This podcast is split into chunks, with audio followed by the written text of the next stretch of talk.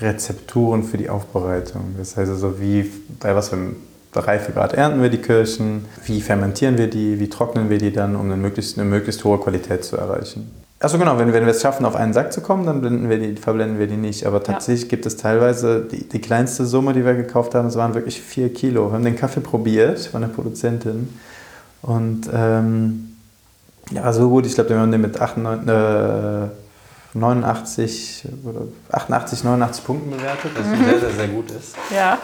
Und äh, dann haben wir gefragt, ach, wie viel, wie viel gibt es denn davon, wie viel haben Sie denn? Und äh, hatte, wir dachten, das wäre ihr Muster, was sie uns mitgebracht ja, hätte. Das oh war Gott. so eine Plastiktüte. Und ja. wir dachten, das wäre das Muster, was sie uns nur zum Probieren mitgebracht hätte. Aber das war die ganze Produktion. Das waren wirklich nur vier Kilo oder so. Zur Erntezeit trifft man sich dann oft da vor ja. Ort, weil äh, jetzt ist Erntezeit in Peru. Normalerweise wären jetzt viele Röster der Welt in Peru unterwegs. Mhm. Äh, jetzt wegen Corona nicht, aber normalerweise ja. Und dann haben wir uns viel da vor Ort getroffen. Ach, witzig, so weit habe ich noch überhaupt gar nicht gedacht, aber klar. Doch, das ist ganz cool. Ja. Und auch sind das so sehr geschlossene Kreise. Ach du, wieder, wir haben uns vor kurzem in Äthiopien getroffen. Jetzt äh, sehen wir uns hier. In ja.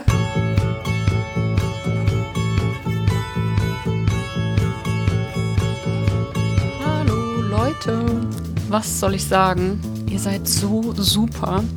Also nochmal danke, danke, danke für eure Steady-Abonnements. Ja, das öffnet mir und auch uns ganz schön viele Möglichkeiten, in Zukunft gemeinsame Inhalte zu gestalten. Ich freue mich mega über eure Unterstützung. Außerdem habe ich aber auch die Rückmeldung bekommen, dass einige das gar nicht so richtig auf dem Schirm haben. Deswegen jetzt nochmal eine kurze Erklärung zu Steady.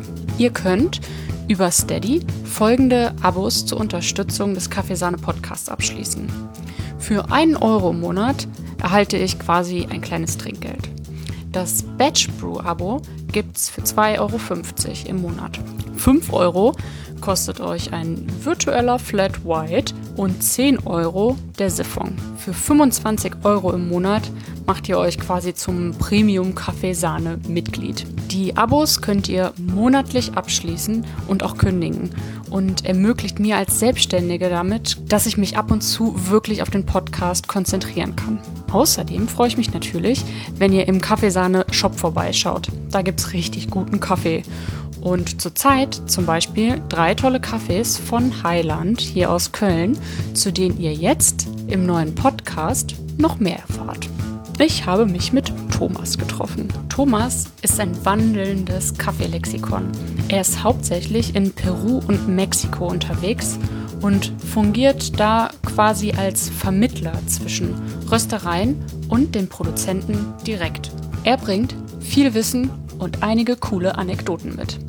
Grüße gehen an dieser Stelle raus an Highland, die übrigens letzte Woche ihren zweiten Transparenzbericht veröffentlicht haben. Da spielt Thomas auch eine Rolle. Und Grüße gehen raus an die Downer Kaffeerösterei. Da bin ich übrigens zur Schule gegangen und das nächste Mal, wenn ich die Heimat besuche, schaue ich da auf jeden Fall auch nochmal vorbei. Euch wünsche ich ganz viel Spaß mit Folge 34 und Thomas und mir.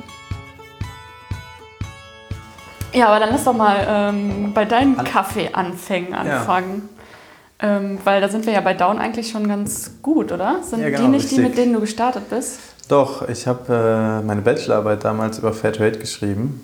Und äh, dann wurde recht schnell, ich war eigentlich, eigentlich dachte ich vor der Bachelorarbeit, also dachte ich schon das Ergebnis zu wissen und dachte, das wird bestimmt das Ergebnis sein, das, Bachelor, mhm. das Fairtrade ähm, Was hast du studiert? Die, ich habe BWL studiert tatsächlich, mhm. äh, aber hatte immer schon vor, was mit Lateinamerika zu machen. Mhm. Äh, das ist mir irgendwie schon sehr, sehr lange klar und dann wusste ich aber nicht genau, in welche Richtung es gehen soll. Ähm, und habe dann irgendwie BWL studiert. Aber das hat mich im Endeffekt dann auch nach, äh, nach Mexiko gebracht. Mhm. Ähm, naja, jedenfalls habe ich im, im BWL-Studium auch schon immer den Fokus auf Lateinamerika gelegt. Ähm, und dann die Bachelorarbeit über Fairtrade eben geschrieben. Und äh, dann kam aber bei der, Fairtrade, bei, der, bei der Bachelorarbeit raus, dass Fairtrade, ähm, oder für mich kam dabei raus, dass Fairtrade nicht immer so fair ist, wie man vielleicht denkt oder sich das als Konsument erhofft. Was dachtest Und, du denn vorher? Na, ich dachte, ich gehörte schon gewisserweise zu den naiven Leuten, die dann in so einen Fairtrade-Laden gehen oder im Laden grundsätzlich Fairtrade-Produkte kaufen und dann an der, an der Kasse irgendwo ähm, sich das gute Gewissen bezahlen, ne? ein gutes mhm. Gewissen erkaufen ja, und denken, damit einen guten Beitrag geleistet zu haben. Aber oftmals ist es ja leider nicht so. Man kann auch nicht pauschal sagen, dass Fairtrade schlecht ist. Mhm. Es gibt ja auch ähm, sehr gute Beispiele, äh, aber vielfach ähm, ist da schon sehr viel Illusion dabei. Und beim, Produ beim, beim Produzenten kommt leider in der Regel nicht so viel an, wie bei dem hohen Preis, den der Konsument zahlt, eigentlich ankommen könnte oder sollte. Ähm, mhm. Grundsätzlich, äh, um, um das kurz abzuschließen, mhm. ich habe dann, dann eben nach Alternativen auch gesucht oder bei der Bachelorarbeit auch Alternativen auf, auflisten wollen. Und mhm. ähm, das ging dann, wurde dann relativ schnell klar, dass eine Alternative eben der Direct Trade ist. Beim Fairtrade wurde klar, ja, tendenziell bekommen die Produzenten schon einen Ticken mehr als bei, bei Kaffee, der jetzt überhaupt nicht zertifiziert ist oder der Kaffee muss nicht zertifiziert sein dafür, dass das viel beim Produzenten ankommt. Mhm. Ähm, aber wenn man jetzt einfach in den Supermarkt kauft und den billigsten Kaffee kauft, da kommt dann tendenziell schon noch mal weniger an beim Produzenten als beim Fairtrade. Aber auch Fairtrade ist, äh, ja, kommt bei weitem noch nicht so viel an, wie vielleicht ankommen sollte, weil immer noch sehr viele Zwischenhändler dazwischen sind, die alle was daran verdienen wollen und oftmals viel mehr daran verdienen als der Produzent. Äh, es gibt so ein interessantes Buch äh, von einem, der auch lange im Fairtrade gearbeitet hat und dann hat er, ich glaube aus Südafrika ist der. Das Buch heißt Fairtrade Marketing Poverty to Benefit the Rich. Mhm. Und äh, ich finde, das bringt es ganz gut auf den Punkt. Und, okay. Ähm, genau. Und dann der Direct Trade, den habe ich dann eben erkannt als, als Alternative. Ja, das heißt die direkten Handelsbeziehungen zwischen Produzenten und Röstern. Und habe äh, die Bachelorarbeit tatsächlich in der Eifel auch teilweise geschrieben. Ähm, weil ich da ganz gut Ruhe gefunden habe. Und dann, Ach, hast dich da in die Hütte und. Genau, okay. ja. Und äh, dann war die, die Dauner Kaffeerösterei natürlich in der Nähe. Mhm. Äh, und dann habe ich die angeschrieben, ob ich interviewen könnte, weil ich hörte, dass die äh, direkte Beziehungen zu einigen der Produzenten haben, mhm. mit denen sie arbeiteten und immer noch arbeiten. Und äh, genau, dann haben wir uns dann auf ein, auf ein Interview getroffen und äh, das war super. Und das hat mir auch viel die Augen geöffnet. Ähm, was man alles so machen kann. Und dann habe ich bei den Downern ein Praktikum tatsächlich gemacht äh, nach der Bachelorarbeit und war mit denen dann auch in Ecuador. Und äh, genau, so hat das Ganze ein bisschen angefangen bei mir im Kaffee. Also ähm, als du dich für die Bachelorarbeit über Fairtrade entschieden hast, da war noch gar nicht so klar, dass es da unbedingt um Kaffee geht. Da ging es halt um... Ähm ja, ja, genau. Das, mir, mir ist eigentlich eben schon länger klar, dass ich irgendwas mit, mit Lateinamerika machen will. Ich mhm. weiß gar nicht, wie das, äh, wo das so seinen Ursprung hat. Aber äh, ich war dann 2013 für ein Jahr in Mexiko, äh, bin da zur Uni gegangen und äh, habe da die, die hat mir dann da einen Käfer gekauft, einen VW Käfer. Und weil ich immer schon. Einen roten, ne? Genau, einen roten mhm. Käfer. Äh, und da gibt es ja in Mexiko noch sehr viel davon.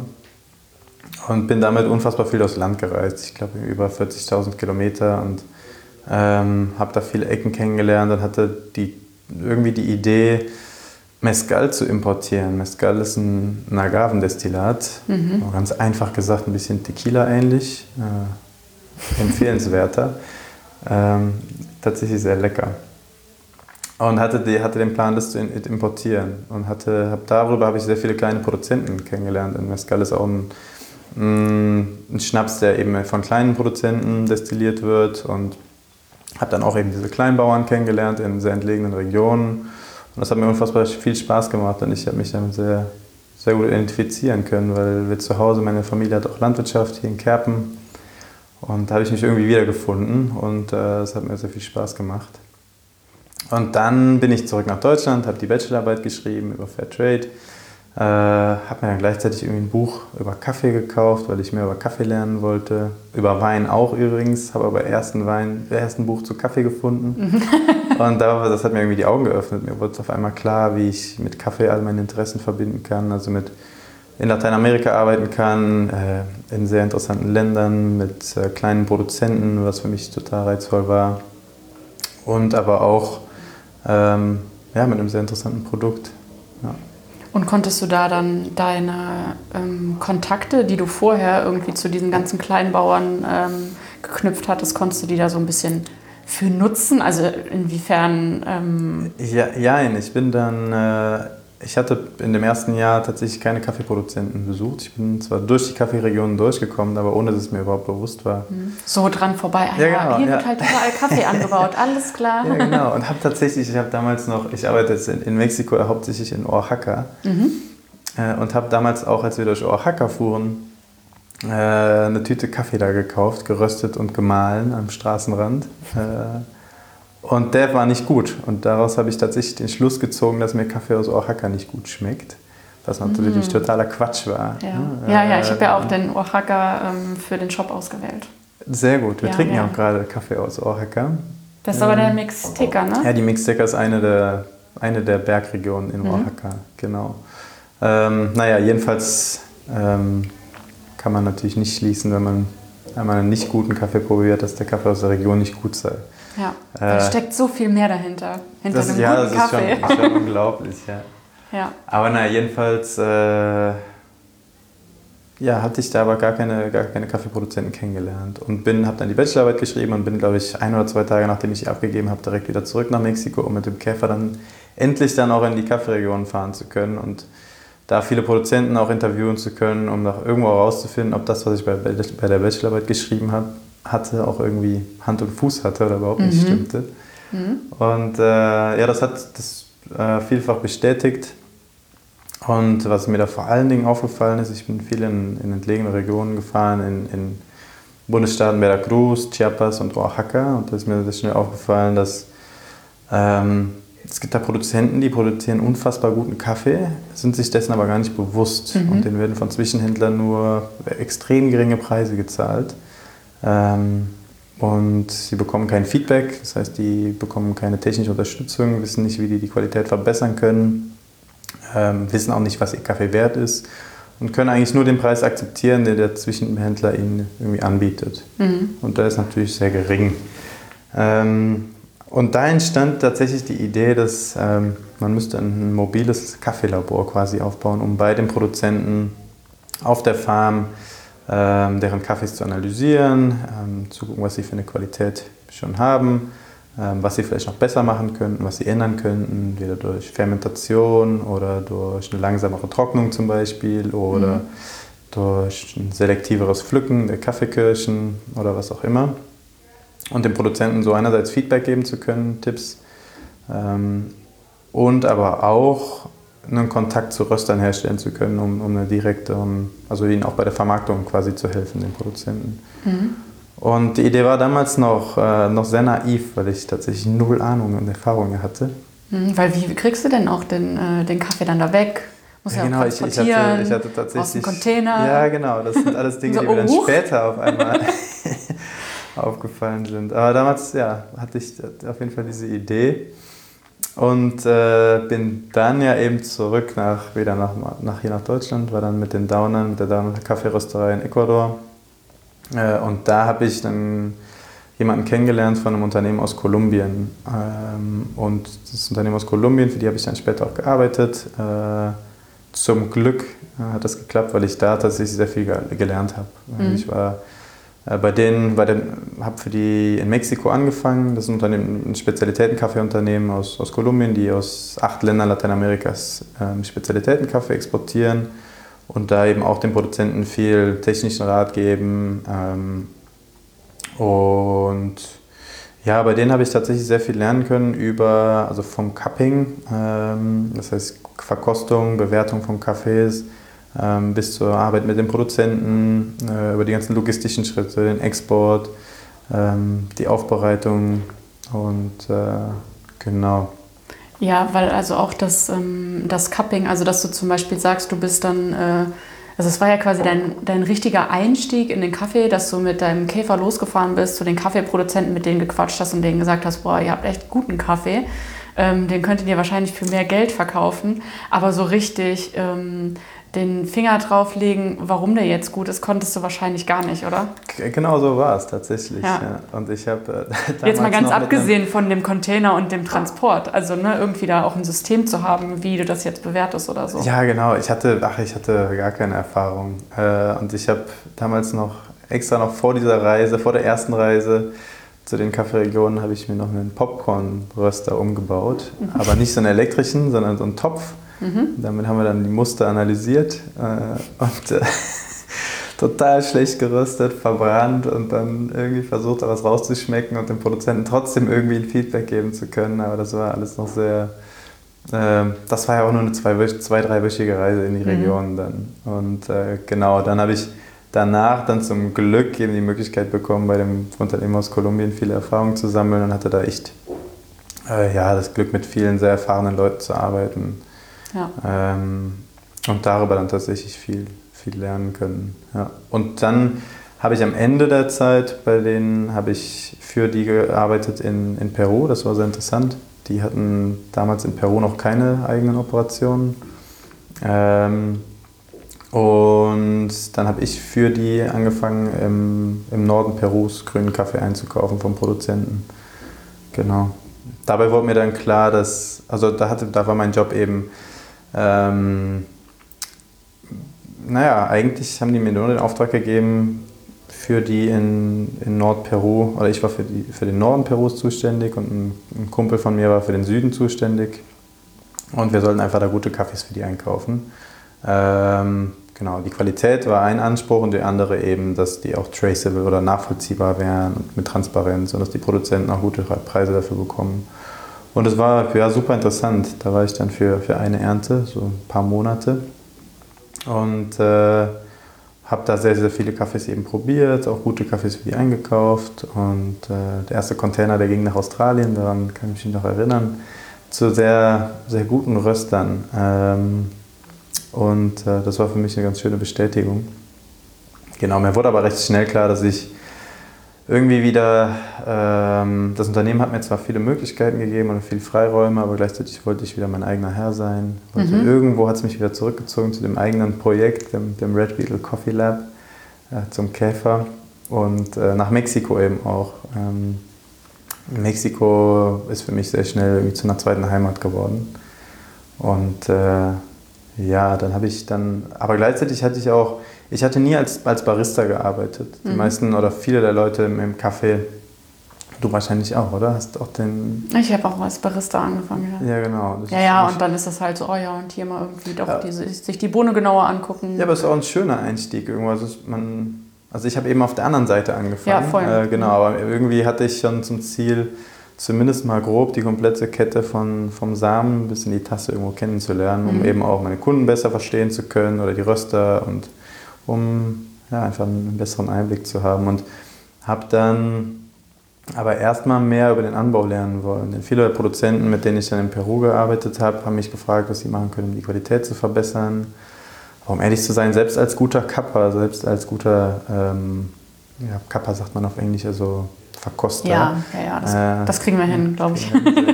hat man äh, immer noch, oder die meisten Röster können auch nur Feedback geben zu dem Produzenten, was sehr oberflächlich ist. Die sagen dann, die sehen dann Quaker, also Quaker sind diese Bohnen, die beim Rösten sehr hell bleiben. Mhm. Ähm, das ist nur als Beispiel. Ne? Ja, ja, aber das ist ein gutes Äh, Beispiel. Das sind, das sind äh, Bohnen, genau, die beim Rösten eben sehr hell bleiben. Äh, und die in der Re- Regel sehr nach Erdnuss schmecken, sind nicht besonders lecker. Und da steht in, glaube ich, fast allen Kaffeebüchern steht, dass das unreife Bohnen sind, unreife Kirschen sind. Und äh, das ist auch das, was die meisten Leute den Röst, den, den Produzenten tatsächlich sagen, nee, du musst den, den Kaffee, du musst die reifen Kirschen ernten. Ja. Und äh, das ist tatsächlich Quatsch, das stimmt nicht. Also Was das, das können, in der Regel sind Einfach das Bohnen, die entweder äh, von Pflanzen kommen, die vom Kaffeerost betroffen sind. Also sind, das sind Pflanzen, das sind Bohnen von Pflanzen, die nicht gut genährt sind. Und das kann sein, weil die eben von einer Plage betroffen sind, zum Beispiel vom Kaffeerost und deshalb keine Blätter haben, deswegen keine Photosynthese stattfindet, die Bohnen ähm, ja, keinen wirklich hohen Zuckergehalt bekommen und dadurch bleiben die beim Rösten eben auch recht hell, weil die eben keinen Zucker haben oder einen sehr geringen Zuckergehalt und dadurch keine Karamellisierung stattfindet. Und Die Bohnen bleiben hell, auch wenn man sie lange röstet. Ähm, Außer halt sehr lange, dann werden sie halt schwarz wie alle anderen auch. ja, wobei diese Bohnen tatsächlich fast nicht, die werden fast Okay. nicht dunkel. Ja. Und äh, genau, das ist, das ist tatsächlich was, was, was, was ich am Anfang auch falsch gemacht habe, auch den Produzenten gesagt habe, hier, du musst die reifen Kirschen ernten, bis ich irgendwann mal selber äh, Kaffee geerntet habe und nur wirklich super reife Kirschen geerntet habe und da trotzdem ganz viele Quaker drin waren ich konnte es nicht glauben. Äh, und ja, da, da wurde mir das, das eben klar. Ähm, und naja, jedenfalls hatte ich zum Ziel, viel mehr über den Anbau zu lernen, viel mehr über Aufbereitung zu lernen. Ich wurde auf einmal, ich habe angefangen mit dem Kaffee aus der Idee heraus, ähm, kleine Produzenten unterstützen zu können in, in entlegenen Regionen. Und das ist auch nach wie vor das Ziel. Aber ich war nicht besonders, also ich habe zwar mal gerne Kaffee getrunken, aber war jetzt nicht, nicht enorm passioniert oder was. Oder war jetzt ähm, ja, nicht, nicht so qualitätsaffin und habe irgendwie über diese ganze Arbeit als, als Kapper, also als beim Verkosten, ähm, eine unfassbare Passion entwickelt für, für den Geschmack und für Qualität. Äh, dann war ich ganz, ganz begeistert von den ganzen Varietäten, die es gibt. Es gibt ja hunderte, es gibt tausende von Kaffeevarietäten. In den Büchern, das ist auch so was anderes. In den Büchern steht, es gibt vier, Es gibt Arabica und es gibt Robusta. Genau. Da sind wir schon mal, mm, ja, ist auch schon mal falsch. Was ist Arabica denn? Wie steht Arabica im Verhältnis zum Robusta? Arabica ist eigentlich, Robusta ist eigentlich der Vater des, des Arabicas. Arabica hat sich entwickelt vor ungefähr 10.000 bis 15.000 Jahren, sagt man, aus einer Kreuzung zwischen Robusta und Eugenioides, so einer anderen Varietät.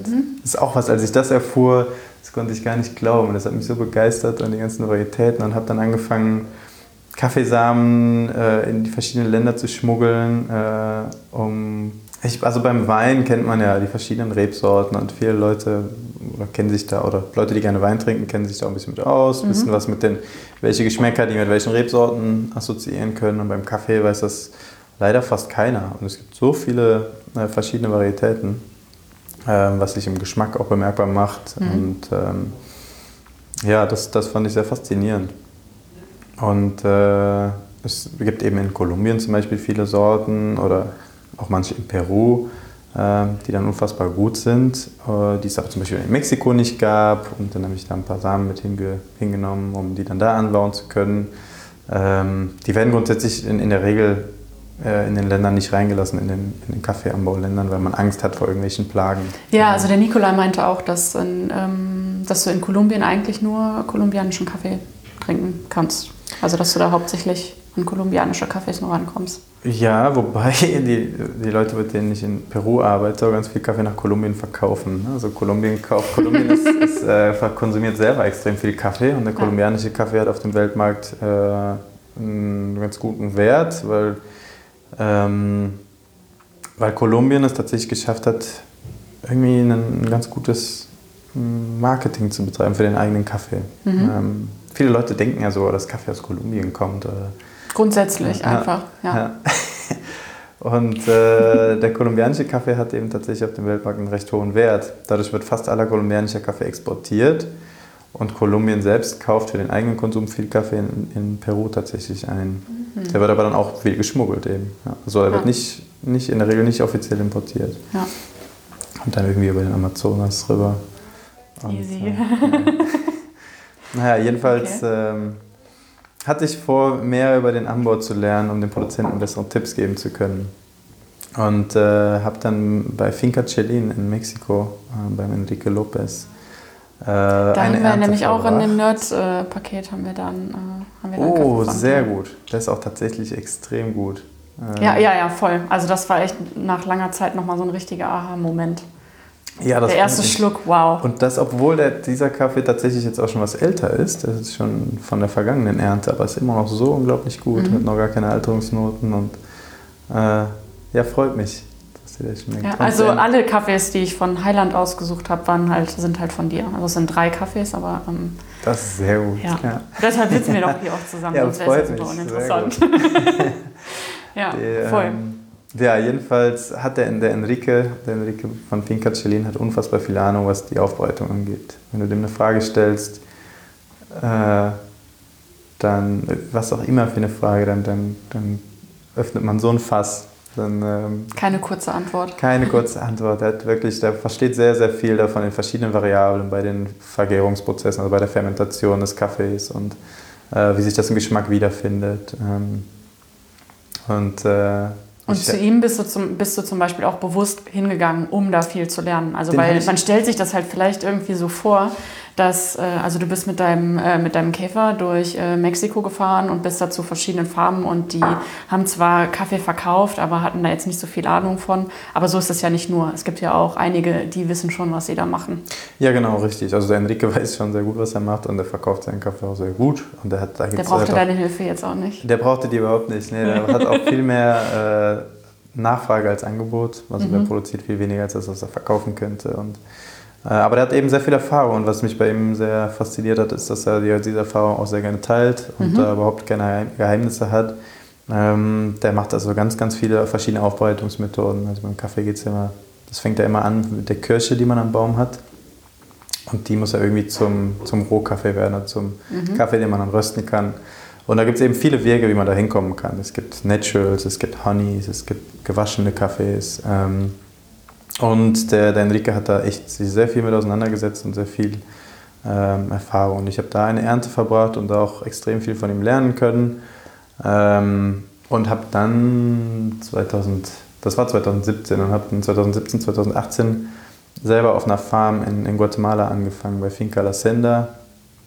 Ähm, äh, und bin da bei Finca La Senda nach wie vor zuständig für die, für die Aufbereitung der Kaffees. Das heißt also, ich erstelle irgendwo die, Rezepturen für die Aufbereitung. Das heißt also, wie, bei was für einem Reifegrad ernten wir die Kirschen, wie fermentieren wir die, wie trocknen wir die dann, um eine möglichst, eine möglichst hohe Qualität zu erreichen. Ähm, und inwiefern bist du dafür zuständig, weil du bist ja hier vor Ort? Ja, genau. Also ich bin jetzt nicht mehr so viel da vor Ort. In der ersten Ernte war ich komplett da ähm, auf der Farm und äh, habe da eben viel von dem anwenden können, was ich bei dem Enrique gelernt habe. Und äh, da geht es also darum, wir haben die, die, die Kaffeekirschen von einer Farm und äh, die Farm hat lange, lange Zeit ihre Kirschen als, äh, also ihre Kaffees als Kirschen nur verkauft an die lokale Kooperative. Die mhm. haben die gar nicht selber aufbereitet. Äh, da bekommt man natürlich nicht viel mehr als den, den Weltmarktpreis. Ähm, und da bleibt tatsächlich nicht viel hängen. Oftmals sind die, die Produktionskosten höher als die Einnahmen. Mhm. Also hat die Farm sich irgendwie 2016 haben sich zusammengesetzt und gesagt, also als Familie, das ist eine recht kleine Farm von ungefähr 25 Hektar, 20, äh, 25 Hektar. Das ist viel, viel, viel größer als die Produzenten, mit denen ich in Mexiko oder in Peru arbeite. Die haben in der Regel so ein bis zwei Hektar. Mhm. Aber für guatemaltekische Verhältnisse ist das relativ klein. Und die haben sich entschlossen, also selber einen Kaffee aufzubereiten, also selber äh, nicht mehr die Cherries zu verkaufen, sondern schon den, den aufbereiteten Kaffee. Und äh, da war, war, dann natürlich die Frage, wie können wir es schaffen, dafür einen möglichst hohen Preis zu erzielen, um eben auch auf der, der Farm, äh, dass bei der Farm eben auch ein bisschen was hängen bleibt und dass sie die Pflücker gut bezahlen können. Und äh, genau das kann man eben viel machen über diese Aufbereitung, ne? mhm. über die Fermentation. Und da habe ich die erste Ernte äh, komplett auf der, auf der Farm verbracht. Wie bist du an die rangekommen? Über einen, einen, Bekannten, über einen Freund, der früher hatte, also das ist ein Freund von meinem Vetter. Mhm. Und der hat zwar früher länger, lange irgendwie im Bankenwesen gearbeitet, aber hat sich dann 2016, glaube ich, oder 2017 selbstständig gemacht in London als Rohkaffee-Importeur. Und die haben da jetzt auch ein paar Cafés in London und importieren äh, direkt gehandelten Kaffee. Und der hatte damals äh, jemanden von der Farm aus, aus äh, Guatemala kennengelernt und mhm. der hat den Kontakt hergestellt. Witzig. Und wir sind ja. direkt, wir haben die dann besucht, während der Zeit, in der ich auf, auf Finca Chelin war, mhm. ähm, haben wir die besucht in Guatemala, sind direkt total gut klargekommen und das, sind, ja, das ist wie eine zweite Familie für mich. Die sind wirklich äh, ja, total nett und äh, wirklich sehr, sehr, sehr, eine sehr, sehr enge Freundschaft hat sich da entwickelt.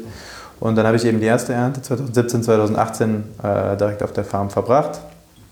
Äh, und wir haben da unfassbar viele Experimente gemacht. Wir hatten, glaube ich, 120 Experimente und dazu nochmal 120 Lots, das heißt also von ungefähr 120 Erntetagen die gepflückten Kirschen dann aufbereitet ähm, und hatten also insgesamt ungefähr 240 verschiedene Kaffees am Ende der Ernte, die wir dann äh, alle natürlich ganz, ganz viel probiert haben und äh, darüber haben wir dann herausgefunden, was sind so die Aufbereitungsmethoden und die Fermentationen, die zu den besten Ergebnissen da führen. Aber ist es nicht so, wenn ihr super viel experimentiert, dass gar nicht mehr so viel zum Verkauf da bleibt? Doch, also wir haben äh, diese Produktionslots, also, also was pro Tag gepflückt wird, es lag auf der Farm ungefähr bei zwischen einer und drei Tonnen Kirschen am Tag. Ähm, das ist schon eine ganze Menge. Ähm, um das mal umzurechnen, da kommt dann als, als Rohkaffee oder als gerösteter Kaffee kommt dann da ungefähr, muss man das durch acht fast teilen. Das heißt also ungefähr 150 bis 200, 300 Kilo okay. äh, Kaffee am Tag. Ähm, Röstkaffee jetzt oder Rohkaffee? Röstkaffee. Röstkaffee. Pi mal Daumen. Komm, kommt doch drauf an, wie es geröstet wird. Drauf an, genau. Ja, ja, okay, aber so grob. Ne, um, um, um, eine, um, eine, grobe Vorstellung zu haben. Und was wir als Experimente gemacht haben, das waren dann ein paar hundert Gramm immer nur pro mhm. Tag. Mhm. Also recht wenig. Aber jedenfalls haben wir dann am Ende eine, äh, haben wir sehr, sehr viel verkosten können.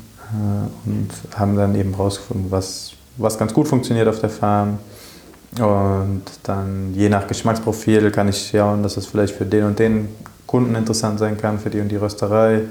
Ähm, und äh, man sollte vielleicht dazu sagen, dass ich, dass ich interessant fand, ähm, ich setze mich seit, seit, seit ein paar Jahren, brauche ich Bier hobbymäßig. Mhm. Und Bier ist einfach ja, sehr erforscht. Ne? Wenn man, ähm, wenn ich mir jetzt sage, ich ich möchte mir, möchte mir da was aneignen, dann kann ich im Internet so viele Informationen finden mhm. und dann, wenn man sich dann ähm, viel damit auseinandersetzt, dann kann man am Ende der Zeit wahrscheinlich auch ein besseres Bier brauen. Beim Kaffee ist das, ist das ganz, ganz anders. Kaffee ist zwar, war zumindest, ist glaube ich immer noch das weltweit zweitwichtigste Handelsgut nach Öl, aber ist unfassbar unerforscht. Mhm. Also wenn man betrachtet, wie, wie, was für einen wichtigen Stellenwert Kaffee wirtschaftlich eigentlich hat, ist es verblüffend, wie unerforscht oder wie wenig Information man zu Kaffee findet. Also technische Informationen. Das heißt, mhm. man findet schon viel darüber, wie man als Barista einen besseren Espresso-Shot zieht. Aber das ist ja schon mal was ganz anderes. Also einen guten Shot ziehen hat ja gar nichts damit zu tun, sich wirklich mit Kaffee auszukennen. Oder wenig.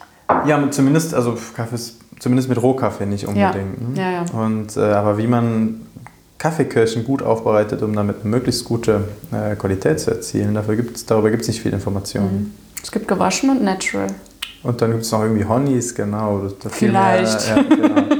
und dafür gibt es aber so viele Subformen. Man kann da so viel mitmachen. Man kann mit der Temperatur spielen, man kann ähm, trocken aufbereiten, man kann mit Wasser aufbereiten, man kann äh, viel auf den pH-Wert schauen, äh, man kann es gibt ganz, ganz, ganz viel, was man machen kann. Man kann in der Sonne trocknen, ähm, man kann im Schatten trocknen, ähm, man kann anaerob fermentieren, das heißt also ohne, ohne Luft ähm, oder ohne Sauerstoff. Mhm. Ähm, das sind dann Fermentationen, die man ganz lange in die Länge ziehen kann. Wir haben üblich ist, dass man zwischen, die meisten Kaffees, die man trinkt, sind wahrscheinlich zwischen 12 und 30 Stunden, vielleicht 40 Stunden fermentiert. Ähm, und wir haben bei Finca La Senda dann tatsächlich teilweise bis zu 22 Tagen fermentiert, also irgendwie über 400 Stunden. Mhm. Ich glaube, knapp über 500 waren wir einmal. Und was kam dabei raus? sehr, sehr, sehr interessante Kaffees tatsächlich. Mhm. Gibt es bald auch hier in Heiland tatsächlich. Mhm. Ja. Ähm, und ja, das, das, das ist schon sehr interessant. Und da habe ich mich auch total in meinem Element gefühlt. Da wurde mir echt, ich war da so happy beim, beim Fermentieren. War dann immer, äh, manchmal bin ich nachts aufgestanden um 3 Uhr, um die Temperatur zu checken.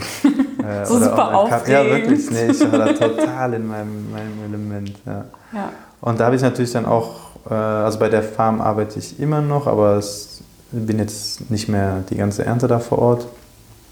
Und die machen tatsächlich jetzt auch das selber schon extrem gut. Äh, dieses Jahr hatten wir auch einen Erfolg bei der, bei der Cup of Excellence in Guatemala. Mhm. Ähm, Genau, das war, war sehr schön. Das ist bestimmt ein gutes Gefühl.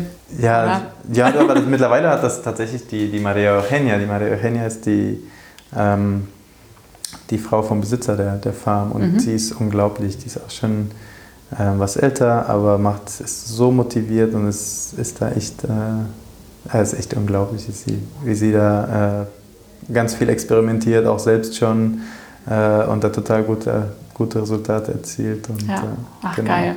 Weil wenn man sowas dann auch zusammen macht und äh, nicht nur so alleine da steht und denen dann erzählt, so ja, ich habe das jetzt hier probiert, ich habe das jetzt hier probiert, das ist geil geworden, sondern wenn man, wenn wirklich alle irgendwie zusammen so ein bisschen fiebern und gucken, was so, äh, was so geht, ist natürlich auch was anderes, ne? Ja, absolut. Das ist auch das, was mich am, am Kaffee so begeistert, dass man viel, dass man irgendwo nur zusammen viel erreichen kann. ne? Das lässt sich ja auch auf die ganze Kette von Röster bis Barista bis äh, Ja. Produzent übertragen. Also ähm, ja, also jeder ist irgendwo vom anderen auch äh, abhängig und man muss das irgendwo auch zusammen, äh, kann man sehr, sehr viel eben erreichen.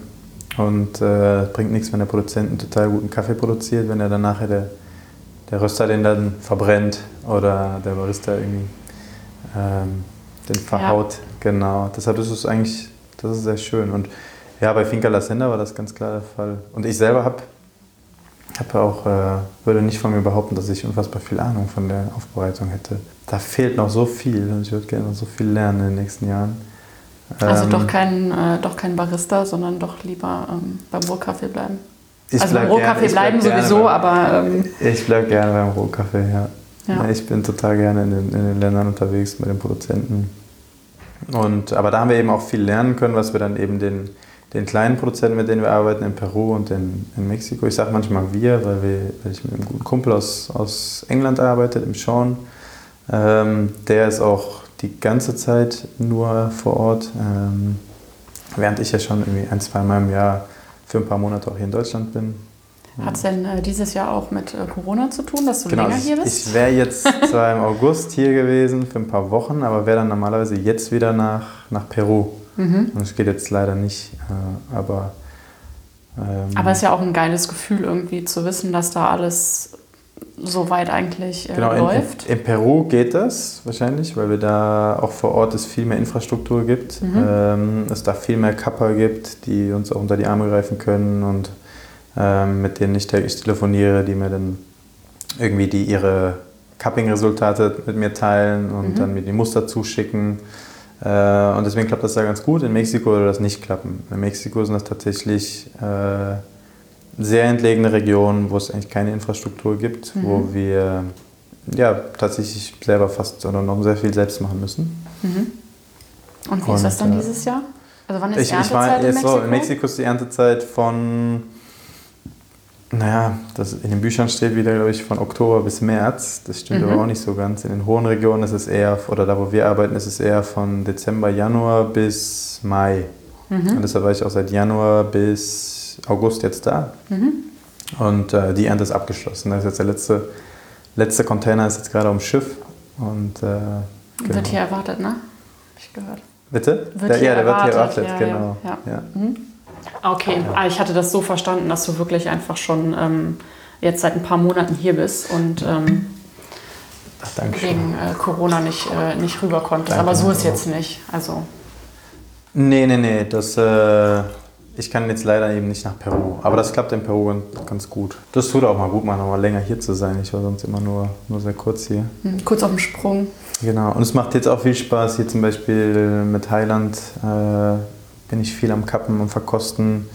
Ähm, wir sprechen viel über die Beziehung mit den Produzenten. Ähm, wir sprechen auch viel darüber, was wichtig ist, an, was wir vielleicht noch ändern wollen, was man vielleicht noch verbessern kann. Ähm, über die Transparenz, über, genau. Und auch ähm, Kommunikation nach außen, ne? was so Transparenz angeht. Genau, es ist, das ist ein sehr, sehr interessanter Punkt, denn ähm,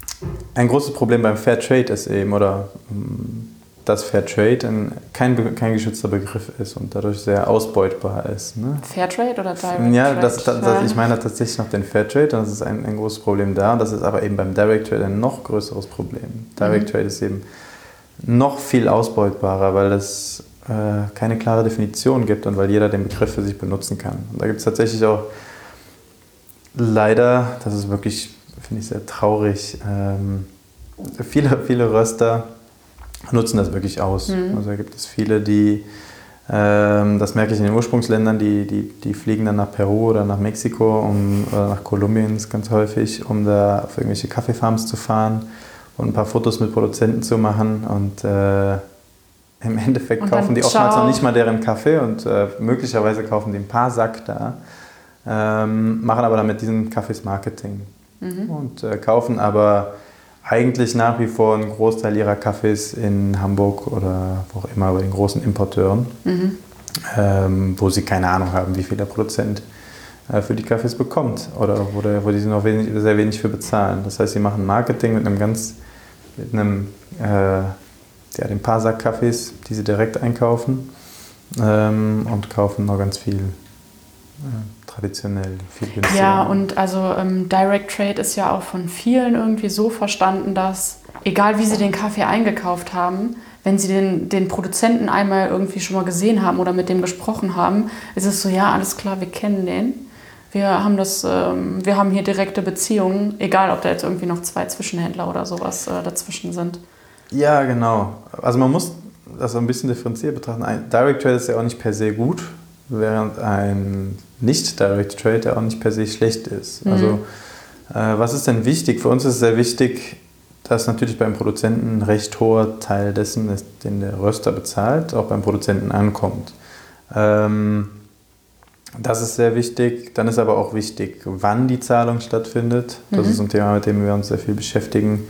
Ähm, wichtig ist nicht eben der immer betrachtete Farmgate Price, also was der, der Preis, der tatsächlich beim Produzenten ankommt, Mhm. sondern auch wann die Zahlung stattfindet. Und traditionell wird Kaffee ja immer dann bezahlt, wenn der Container auf dem Schiff ist. Mhm.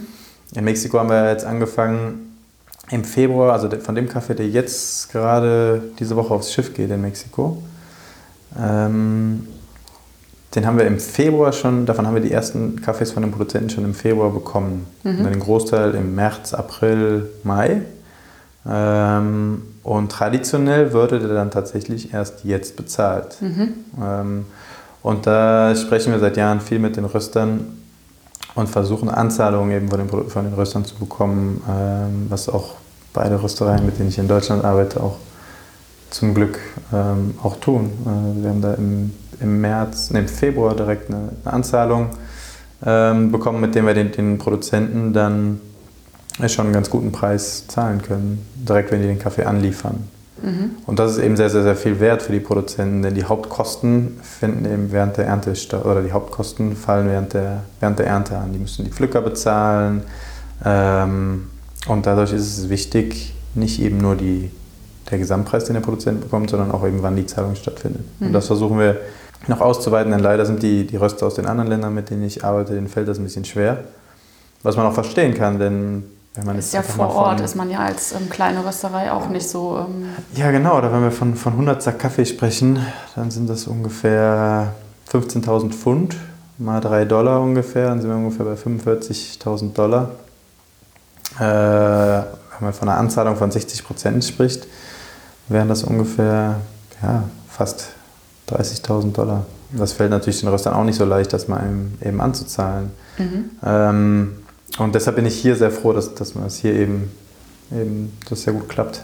Ja, ist ja auch so eine ähm, Schritt-für-Schritt-Entwicklung, ne? Für beide irgendwie auch so ein bisschen, ne? Ja, absolut. Natürlich muss dafür erstmal ein, gewisses Vertrauen auch da sein. Ne? Ja. Und äh, das sehen wir, dass das irgendwie über die, über die Jahre wächst mit den Röstern. Und deswegen sind hoffentlich dann, aus England hat dieses Jahr auch eine Rösterei angefangen, uns eine Anzahlung zu, zu leisten. Ähm, genau, Und das, Mhm. das klappt schon ganz gut. Und wonach ähm, suchst du die oder sucht ihr die Röstereien aus, mit denen ihr zusammenarbeitet? Also weil du sagst ja ganz klar irgendwie, äh, in Deutschland sind es zwei und dann habt ihr eine in England. Also ähm, das klingt ja schon so, als wäre das jetzt nicht so ein, hier, wir haben Rohkaffee, wer will. Ähm, äh, wir, müssen den, wir, haben, wir haben den Container voll gemacht, wer kauft uns den ab?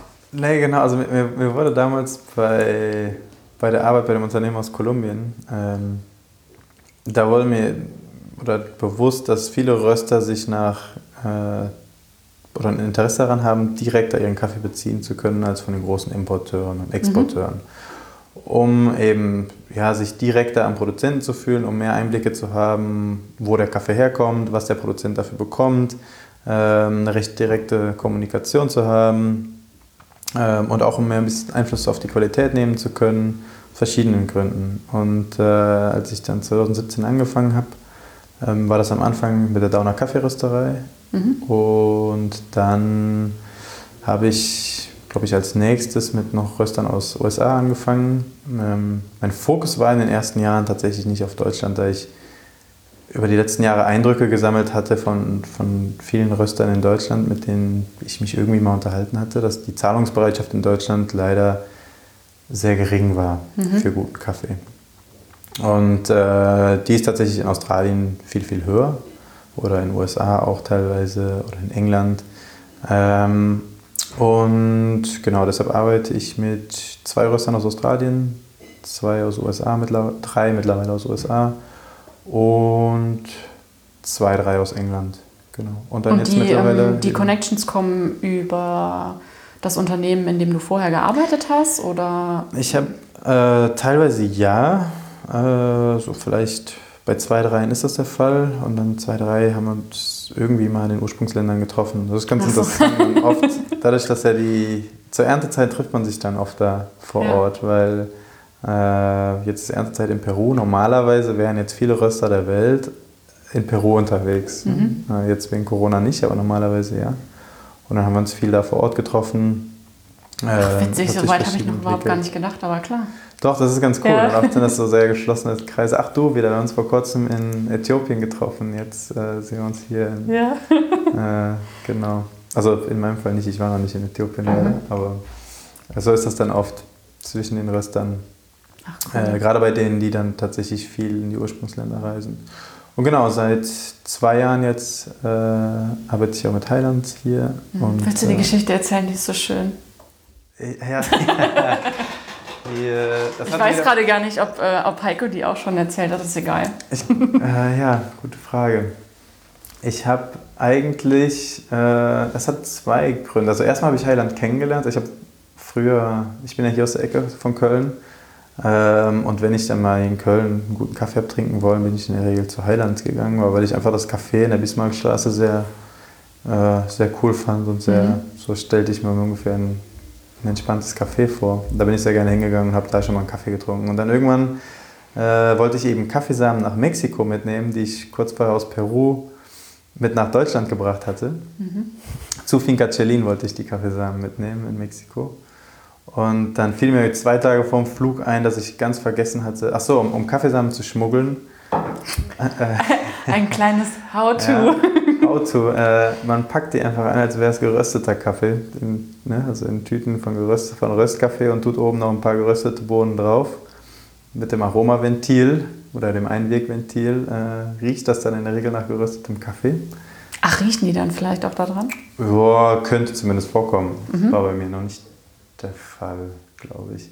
Mhm. Aber äh, genau so klappt das dann in der Regel ganz gut. Ich hatte aber dummerweise vergessen, den bei den Downern äh, in, der Eifel einzupacken, den Kaffee, oder mir da Tüten zu besorgen. Und äh, habe dann im, in der Bismarckstraße einen Barista gefragt, ähm, ob der sich vorstellen könnte, dass ich von Heiland ein paar Kaffeetüten haben könnte, leere, um darin meine, meine Kaffeesamen einzupacken.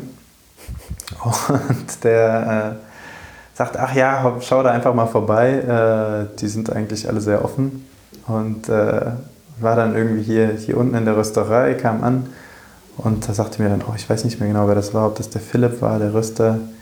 Ja, da hinten sind die Tüten, äh, mach einfach. Und, äh, okay. Dann, und irgendwann kam, kam jemand runter, ich glaube, das war der Moritz, ich bin nicht sicher. Ich glaube, ähm, einer der Gründer von Highland. Und die fragt mich, was machst du denn hier eigentlich? Ich kannte mich natürlich überhaupt nicht. Äh, und äh, sagte, ja, ich, ich packe hier Kaffeesamen ein, die nehme ich mit nach Mexiko. Ich fliege in zwei Tagen. Und äh, genau, dann, dann haben wir uns dann irgendwie, das, das fand ich dann recht interessant, äh, weil das wohl anscheinend nicht alle Tage vorkam. Und äh, ja, dann haben wir uns dann darauf verständigt, dass ich, nachdem ich aus Mexiko wiederkäme, äh, wir uns nochmal zusammensetzen hier und äh, ja, einfach mal erzählen. Ja. Und genau, und dann während der Zeit in Mexiko, da ging ich etwas, das war kurz bevor ich zu Finca Celin ging, war also dann die Zeit bei Finca Celin. Ähm, und nach der Ernte bei Finca Celin habe ich noch bei, äh, in, in Guadalajara, in der Stadt, ähm, bei dem Fabricio Sension, der war mal Zweiter in den Weltbarista-Meisterschaften. Der ist äh, ja, ist ein sehr guter Freund, den ich auch bei, bei Finca Celin kennengelernt mhm. habe und der als Barista eben sehr angesehen ist. Der judgt jetzt viel. Und äh, bei dem habe ich dann ein paar Monate als Barista gearbeitet, um einfach da ein bisschen mehr zu, von zu lernen, von der, weil ich vorher eben nie als Barista gearbeitet mhm. hatte und eben auch die Seite der Kette mal kennenlernen wollte.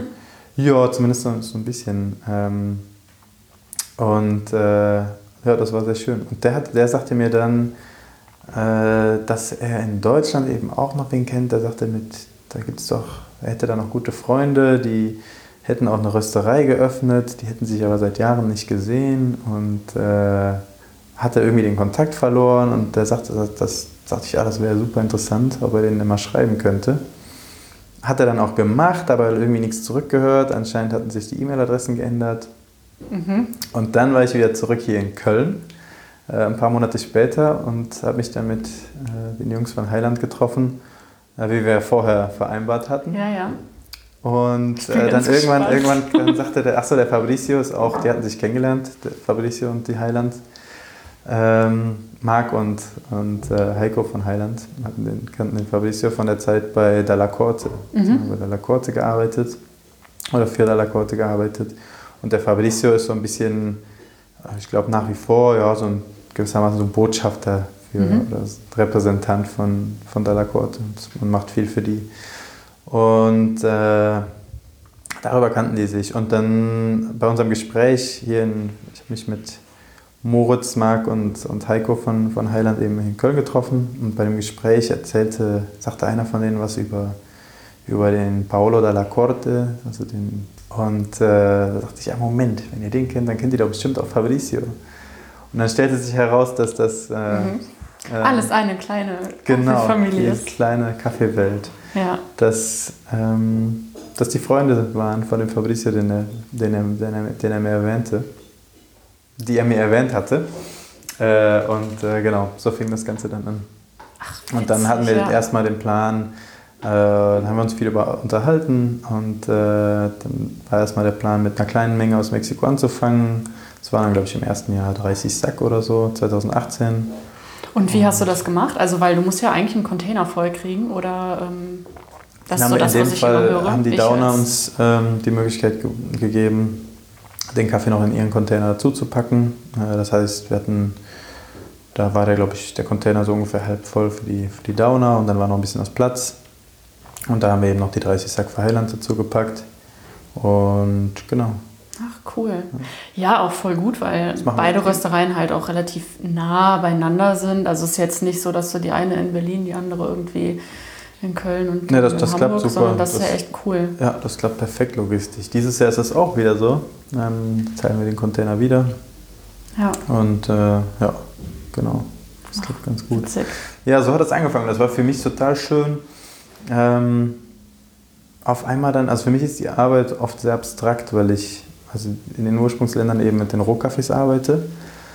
Aber geröstet und zum Konsumenten gehen die dann in der Regel ja in anderen Ländern. Und das war bis zu dem bis ähm, ja, zumindest nicht hier in, in, in Köln, äh, bei mir in der Nähe.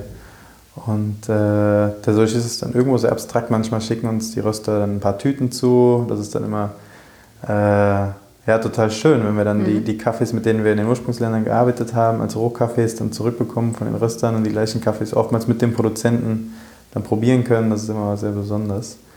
Ähm, aber ja, dann, dann als das mit Highland anfing, war das für mich total schön, dann eben auch hier in Köln ähm, ein paar von den Cafés zu haben, mit denen, mit denen ich in, in Peru oder Mexiko arbeite. Ja. ja. ja Und das gleiche in der Eifel mit den, mit den Downern. Ja. Das ist auch total schön. Ja. Also äh, Fun Fact für die Podcast-Hörer. Also ich bin in Down zur Schule gegangen. Ach, krass. Ähm, und äh, meine Schwester äh, hat ganz lange quasi ums Eck gewohnt ja. Jetzt so die letzten Jahre und äh, die ist öfter dahin Kaffee kaufen gegangen.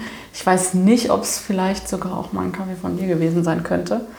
Ähm, aber irgendwie habe ich da halt so eine kleine ja. Special Connection, auch wenn ich die nicht wirklich habe. Okay. Aber ähm, ja, finde ich voll cool. Finde ich super spannend, wie halt auch da die Kaffeewelt so ein bisschen, alles hängt halt irgendwie zusammen, ne? Ja, voll. Absolut. Ja. Selbst so eine kleine, kleine Rösterei auf dem Land.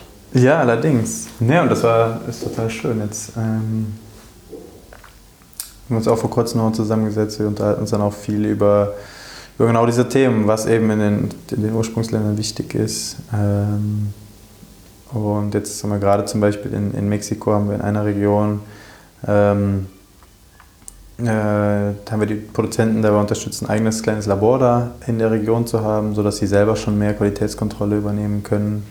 Ähm, ja, die machen ja dann quasi das Gleiche wie du vor ein paar Jahren, dass du ähm, irgendwie ein bisschen was probiert hast, gedacht hast, oh, da kann man irgendwie noch was dran machen und dann hast du losgelegt, dich äh, ja, weiterzubilden. Und eigentlich machen die ja genau das Gleiche, wenn die da jetzt nur die Möglichkeiten haben, oder? Ja, wir versuchen die, die Produzenten wir versuchen eigentlich, dass die Produzenten unabhängig, also wir wollen die nicht abhängig von uns selbst machen. Ne? Ja. Das ist auch so was, was ich beim Fairtrade viel kritisiere, dass das ein Markt ist, der den Produzenten keine, keine besondere Qualität abverlangt ähm, und der irgendwo aber den Produzenten einen leicht höheren Preis bezahlt als den Weltmarktpreis.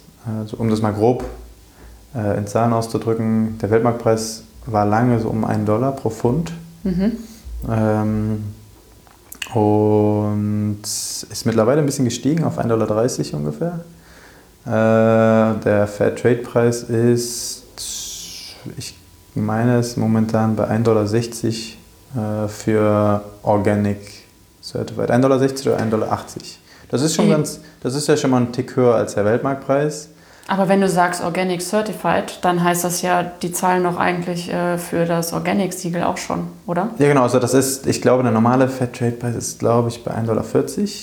Äh, der Mindestpreis von Fairtrade. Mhm. Und für Fairtrade und Organic, FTOs nennt man die, äh, bei 1,80 Dollar, soweit ich weiß. Mhm. Und das ist ein Preis, der schon ja, höher ist als der Weltmarktpreis, aber immer noch dem Produzenten nicht wirklich eine nicht wirklich ermöglicht zu reinvestieren oder wirklich Gewinne zu erwirtschaften ja. oder äh, dass wirklich eine Menge hängen bleibt, dafür reicht es leider nicht. Ähm, und der Durchschnittspreis von den Kaffees, mit denen wir arbeiten, liegt ja so um die 2,70 Dollar, 2,80 Dollar. Ähm, genau. Was ja schon deutlich ähm, mehr ist. Aber ja, genau. ähm, wie. Mh, hm, also so eine, so eine kleine Rösterei ja. hat ja in der Regel ähm, schon höhere Preise als jetzt äh, so eine Industrierösterei. Ja, ähm, weil die ja wahrscheinlich kleinere Mengen einkaufen, würde ich jetzt einfach mal so sagen. Und ähm, so ein, äh, manchmal ist es halt auch nicht so, dass der direkt eingekaufte ähm, Kaffee super viel teurer ist als die, als die anderen. Mhm. Jetzt so im, also an den, an den Konsumenten direkt. Liegt das dann vielleicht daran, dass weniger Zwischenschritte da sind? Genau, also direkt einge... Also das, das ist, glaube ich, wichtig, dass man nicht... Also direkt ist nicht... Äh, also es ist ja nicht direkt, ne? Also auch jetzt die Kaffees eigentlich, die du ähm, hier mit nach Deutschland bringst, die sind ja. ja, sind ja nicht wirklich direkt eingekauft, weil du bist ja auch noch dazwischen. Ja, gut, aber ich bin in, in, der, in dem Fall als quasi als externer Berater irgendwo dazwischen. Das heißt, also ich ähm, unterstütze zum Beispiel Dauna, die Dauna Kaffeerösterei oder Highland dabei ähm, bei dem Einkauf der Kaffees aus Mexiko und aus Peru. Ähm, das heißt, wir verhandeln die Preise, ich verhandle die Preise zwischen den Röstern und den Produzenten, sehe mich ah, da in der okay. Regel. Mhm. Ja schon immer mit dem Versuch, möglichst gute Preise für die Produzenten zu erzielen. Natürlich müssen das Preise sein, die müssen natürlich auch irgendwo für die Rösterei auch funktionieren. Mhm. Äh, wenn das für die Rösterei nicht aufgeht, dann, also was wir suchen, sind langfristige Beziehungen zwischen Röstern und Produzenten. Wenn, wenn das also die Preise so hoch sind oder der Kaffee nicht gut ankommt und das dann für den Röster nicht mehr äh, lukrativ ist, dann bringt das uns auch nichts, weil wir dann die, die Beziehung im nächsten Jahr wahrscheinlich nicht, nicht fortsetzen können. Das heißt, versuchen da irgendwo Preise zu finden, die für beide Seiten gut funktionieren. Mhm. Ähm, und dann bezahlen mich die Röstereien dann in der Regel direkt an mich. Das heißt also ein Satz pro Pfund, äh, der davon abhängig ist, wie, wie hoch der Arbeitsaufwand jetzt war. Mhm. Ähm, und um auf deine Frage zurückzukommen mit der, mit der Direktheit. Das ist vielleicht ähm, so ein bisschen zu einfach. Genau, also oftmals, man hat in der traditionellen Kaffeekette äh, verkauft der Produzent lokal an irgendein lokales Unternehmen. Äh, an oftmals die Coyotes, diese Zwischenhändler. Mhm. Die verkaufen dann wiederum an ein anderes äh, lokales Unternehmen, was dann vielleicht einen Exporteur verkauft, der verkauft an einen Importeur, der Importeur verkauft an den Röster. Mhm. Das sind also schon so fünf, sechs Zwischenschritte ähm, oftmals und da will natürlich jeder was dran verdienen. Was wir versuchen, ist, wir versuchen Zwischenhändler zu vermeiden, die nichts, nichts beitragen eigentlich. Also wir versuchen. Die nur einmal hier den Kaffee kurz nehmen und den rüberschieben. Ja, genau. Also es muss, also zum Beispiel haben wir in, in Mexiko, also die Verträge von, von, sind in Mexiko zum Beispiel mit Untao. Untao ist ein Dienstleister, der den Kaffee schält und den Export übernimmt. Das heißt, die haben die Exportlizenz, äh, die bereiten den Kaffee, also für die Produzenten reichen den Kaffee als Parchment ein. Das heißt, er hat noch diese, diese Schale, die muss mhm. noch ab, dann muss er noch, noch sortiert werden, geht noch über Siebe, muss verpackt werden. Das alles machen wir mit Untao. Untao ist aber sehr, äh, sehr transparent und die, ja, die, die, die Kosten sind da recht niedrig bei Untao. Das heißt, da, da bezahlen wir quasi Untao als, als Dienstleister dafür, für, den, für die Aufbereitung, für den Export. Ähm, und alles weitere geht weiter an die Produzenten. Da haben wir aber die volle Kontrolle. Das heißt, wir mhm. haben da Untao da zwar dazwischen als Exporteur, das heißt aber jetzt nicht, dass die, also das wäre anders ja gar nicht möglich. Mhm. Also anfangs äh, nach der Fairtrade-Arbeit war die Idee, wir brauchen die direkte Handelsbeziehung. Das heißt, der Röster muss direkt, direkt in den Container. vom Produzent auf der Farm kaufen. Und das ist natürlich auch total naiv. Also man braucht Zwischenhändler, man braucht Leute, die dazwischen sind, die auch da wichtige Schritte übernehmen. Um ehrlich zu sein, äh, ich kenne mich zwar ein bisschen mit den logistischen Schritten aus, auch mit der Buchung des Containers und so, das sind aber alles, äh, oder mit der, mit der Kommunikation mit den Reedereien, das sind alles Dinge, die ich gerne abgebe mit mhm. denen ich mich gerne nicht, nicht zu viel beschäftige. Okay. Da gibt es interessantere Dinge für mich. Und deshalb bin ich da froh, dass wir da, da eben in, in Mexiko zum Beispiel Untao haben, in Peru macht das Finca Churupampa ähm, und diese Schritte da eben übernehmen. Wichtig ist es aber, dass die Leute, die dazwischen sind, eben auch irgendwo eine Aufgabe haben und was, was beitragen. Mhm. Okay. Ähm, und also wie funktioniert das zum Beispiel in, äh, in Mexiko? Sagst du, gibt es halt ganz viele kleine ähm, Kaffeebauern, von denen du äh, Kaffee einkaufst oder ähm, von, bei denen du vermittelst. Wie kommt dann der, ähm, der Kaffee von denen zu, zum Container oder zu diesem Logistikunternehmen? Genau, also darum, wir haben in, in Mexiko arbeiten wir in, im Bundesstaat Oaxaca in vier verschiedenen Regionen, in der Mixteca, mhm. äh, in der Mazateca, der Sierra Juárez und der Sierra Sur. Das sind also vier verschiedene Bergregionen innerhalb des Bundesstaates Oaxaca. Die, auf der Karte sieht das alles sehr nah aus, aber mhm. tatsächlich sind das auch von einer Region in die andere ungefähr zwölf Stunden Autofahrt. Und wir haben in, in jeder Region gibt es einen Produzenten, der sich auch ein bisschen um die Logistik kümmert. Das heißt mhm. also in der Sierra Juárez gibt es zum Beispiel den Romulo. Der Romulo ist dafür zuständig, oder der Romulo kümmert sich, der kennt da, der, der ist selber aus dem, dem Dorf da ähm, und kümmert sich darum, die, oder betreut die Produzenten, ähm, kümmert sich darum, dass, der Kaffee, dass die Produzenten den Kaffee ihm einreichen und kümmert sich um den Transport zu Untao, ne, wo mhm. der Kaffee dann aufbereitet und, und verpackt wird. Und äh, an der Stelle, das ist auch genau derjenige, bei dem wir jetzt ähm, versuchen, dann ein eigenes kleines Labor aufzubauen, sodass er in den nächsten Jahren eben dann noch mehr selbst übernehmen kann. Also auch die erste Qualitätskontrolle selber machen kann, zusammen mit seinem Sohn, dem Alejandro. Wir versuchen, die Leute ein bisschen unabhängig von uns selbst zu machen. Das heißt also für den Fall, dass wir aus irgendeinem Grund, weiß ich, auf einmal nicht mehr deren Kaffee kaufen können, äh, das möchten wir eigentlich nicht hoffen. Also der Plan ist mhm. langfristig von den Produzenten Kaffee zu kaufen, aber wir möchten, dass die unabhängig von uns selbst werden. Mhm. Also dass die auch selbst die ganzen Schritte, die da passieren, selbst verstehen und kontrollieren können. Ja genau, und dass wir, falls wir irgendwann wegfallen als, als Kunden, dass die dann immerhin aber da vielleicht was gelernt haben und äh, selber eine ganz gute Qualität produzieren, auch selber den Kaffee analysieren können, ihren eigenen Kaffee, mhm. wissen, was der für einen Wert hat und dann dementsprechend da auch bessere Kunden für finden können. Wobei natürlich wir eigentlich nicht davon ausgehen wollen, wir haben eigentlich vor, langfristig deren Kaffee zu kaufen. Ja. Ja, und genau, also die kümmern sich um den Transport dann da vor Ort ähm, zu Untao. Untao ist glücklicherweise genau in der Mitte dieser vier Regionen. Das heißt, aus okay. jeder Region sind es ungefähr fünf, sechs Stunden Fahrt bis dahin. Ähm, darum kümmern sich die, Konsum die Produzenten selbst. Genau, wir kümmern uns dann da um den, den Rest. Viel fahren wir auch selber in die Region, der Sean und ich, um dann da irgendwie auf dem Feld technische Tipps zu geben oder um den, den, einfach den Kontakt zu den, Konsum zu den Produzenten zu wahren. Und, und immer noch mit dem roten Käfer, oder? Mm, teilweise ja. Ja. ja. Seit diesem Jahr wieder. Letztes Jahr war der etwas länger, war ich nicht mit dem unterwegs. Mhm. Ähm, wir haben tatsächlich letztes Jahr, letztes Jahr war die Ernte sehr niedrig. Äh, also es gab nur sehr wenig, eine sehr geringe Ernte in Mexiko letztes Jahr. Und dadurch, aber die Nachfrage der Produzenten war auf einmal wesentlich höher als, im, als 2018. Mhm. Ähm, Und warum? Weil, ja, ich glaube, weil die Kaffees einfach sehr gut waren. Wir haben, der Sean und ich, wir sind sehr, sehr, sehr akribisch bei der Qualitätskontrolle. Ah, nee, nicht warum die Nachfrage ähm, so groß war. Ja. Achso, warum, warum, die Ernte so warum die Ernte geringer ja. war.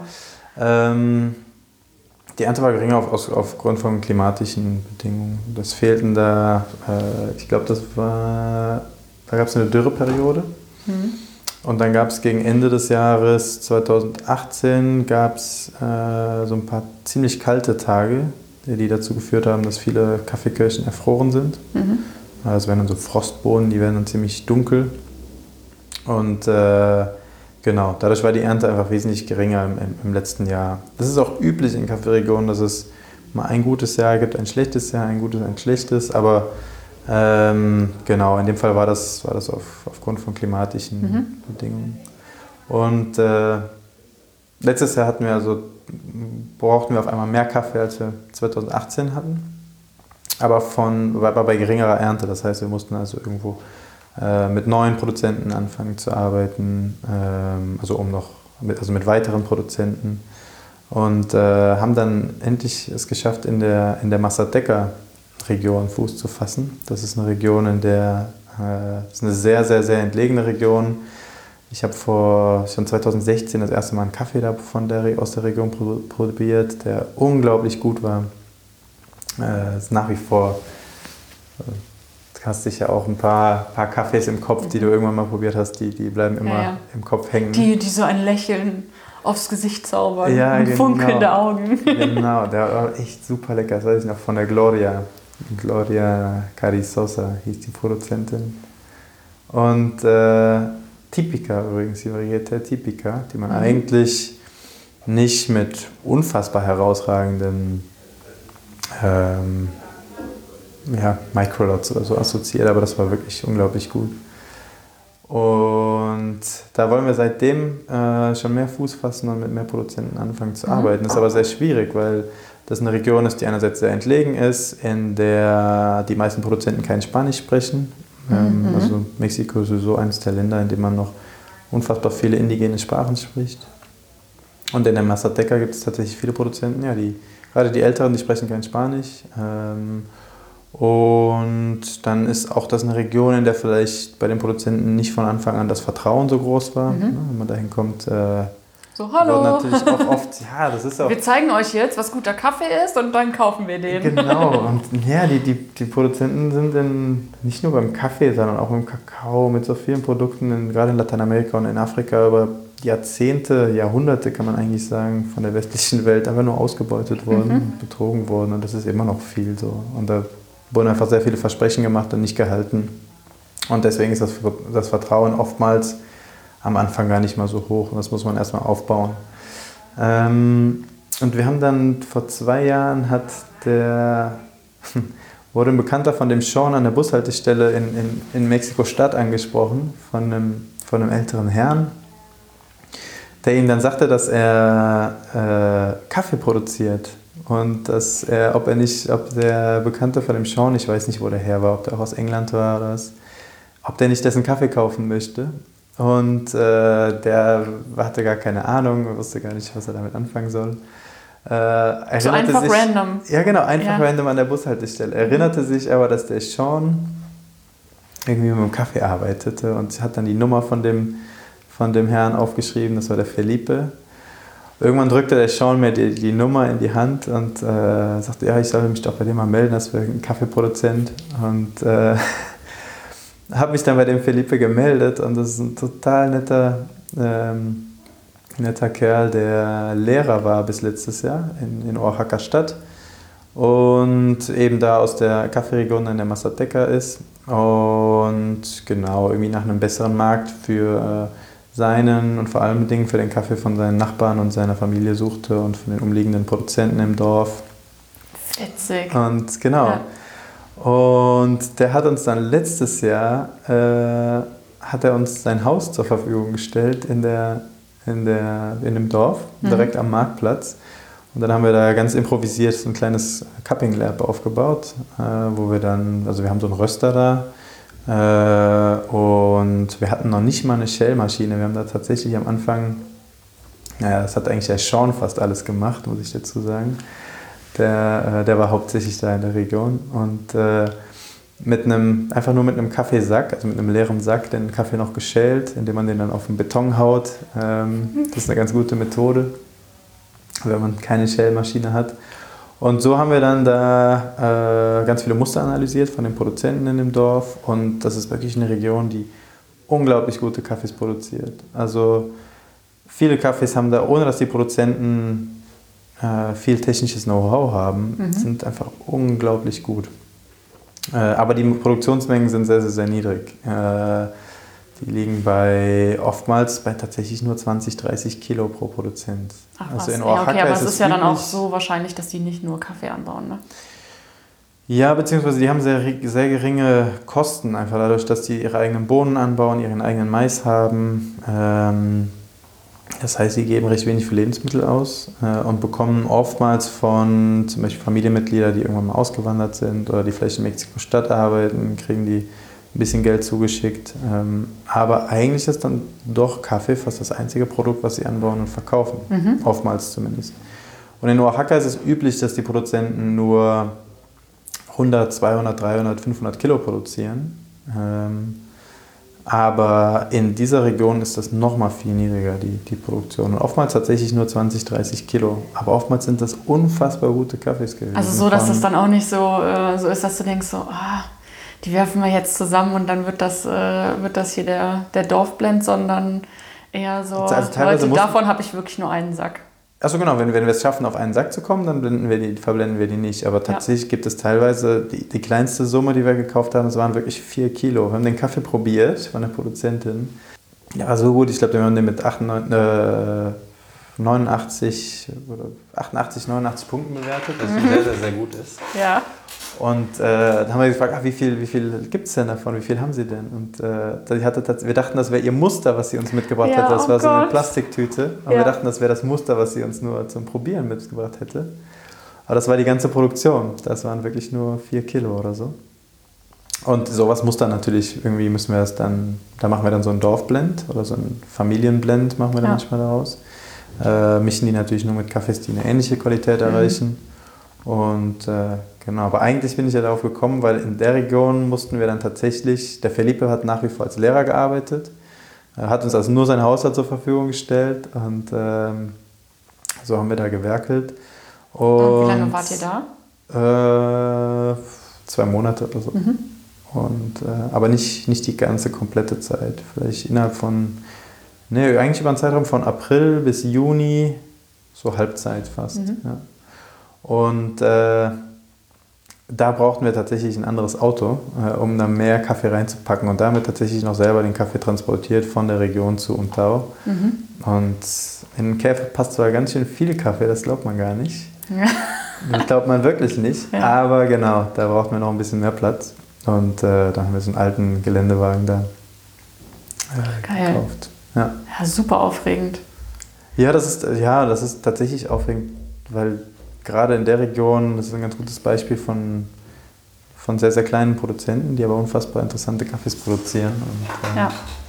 ja. Und äh, kommt ihr auch oft an, ähm, an Leute und Produzenten, die ähm, kein Interesse haben? Oder ich meine, ihr seid ja nicht die Einzigen, die Kaffee aus, ähm, aus äh, Mexiko und Peru importieren. Also da gibt es ja auch jetzt einige. Genau, also meinst du an Produzenten, die kein Interesse haben? Oder an mhm. Also wir versuchen eigentlich relativ wenig auf Produzenten zuzugehen, sondern eher, dass die Produzenten auf uns zukommen. Also wir möchten nicht diejenigen sein, die in die Region fahren und dann sagen, nee, hier mach das, du machst das du machst das falsch, mach das irgendwie so und so, mach das, mhm. änder das und das. Das machen wir eigentlich nicht. Wir, äh, das geht in der Regel schon daraus hervor, dass, dass die Leute auf uns zukommen. Ähm, also in dieser Massateca-Region zum Beispiel, was da auch sehr motivierend ist, die Produzenten waren dann, ähm, die waren es nicht gewöhnt, so Feedback zu bekommen und die waren es auch nicht gewöhnt, so recht gute Preise zu bekommen und die waren da anscheinend sehr zufrieden, denn dieses Jahr haben auf einmal, gab es viel mehr Produzenten, weil diejenigen uns dann noch an, an ihre... Die haben das weiter erzählt. Genau, an ihre Nachbarn ja. und äh, ihre Familienmitglieder äh, an die weitererzählt. Und dieses Jahr haben wir, ist der Felipe ist jetzt mittlerweile in Rente mhm. und äh, hat jetzt selber da ganz, ganz viel übernommen. Also der hat uns jetzt da ganz viele, ist jetzt viel mehr in der Region vor Ort und kümmert sich darum, uns da Muster zu besorgen von den einzelnen Cafés der verschiedenen Produzenten ja. und schickt uns die zu, kümmert sich auch um die Logistik und ist da echt ein super. Geil. Ja, total gut. Und ist da voll drin und äh, ja, das ist super. Klappt gut mit dem. Oftmals verliere ich mich dann auch oft in so einem Thema, gerade wenn es um Kaffeevarietäten geht. Oder, ja. Äh, Aber du hast eine richtig geile, angenehme Art, äh, das zu erzählen. Also ich glaube, da, ja. da hören viele gerne ja. zu auch, ja. Ich es nicht, also ich äh, unterhalte mich in Ursprungsländern halt eher auf Spanisch oder auf Englisch über Kaffee, deswegen ist es oft ganz, hm. ganz komisch. Ja, äh, das, Die Wörter fehlen auch so. Ja, tatsächlich. Manchmal. Das fällt nicht so auf. Nee. nee. Okay. Ja, und du kannst ja auch englische Wörter einwerfen, das ist ja nicht so. Okay. naja, aber wir sind ja jetzt eh fast am Ende. Ähm, äh, also mich würde noch interessieren, woher du Sean kennst und wie sich das äh, ah. ergeben hat, dass ihr das zusammen macht. Ja, das ist auch... Äh, auch eine witzige Geschichte. Ja, tatsächlich war das ganz witzig. Und zwar ähm, habe ich damals, das war also bei dem Unternehmer, für das ich aus Kolumbien, für das ich gearbeitet habe, ähm, die haben in, in Mexiko einen Wettbewerb organisiert.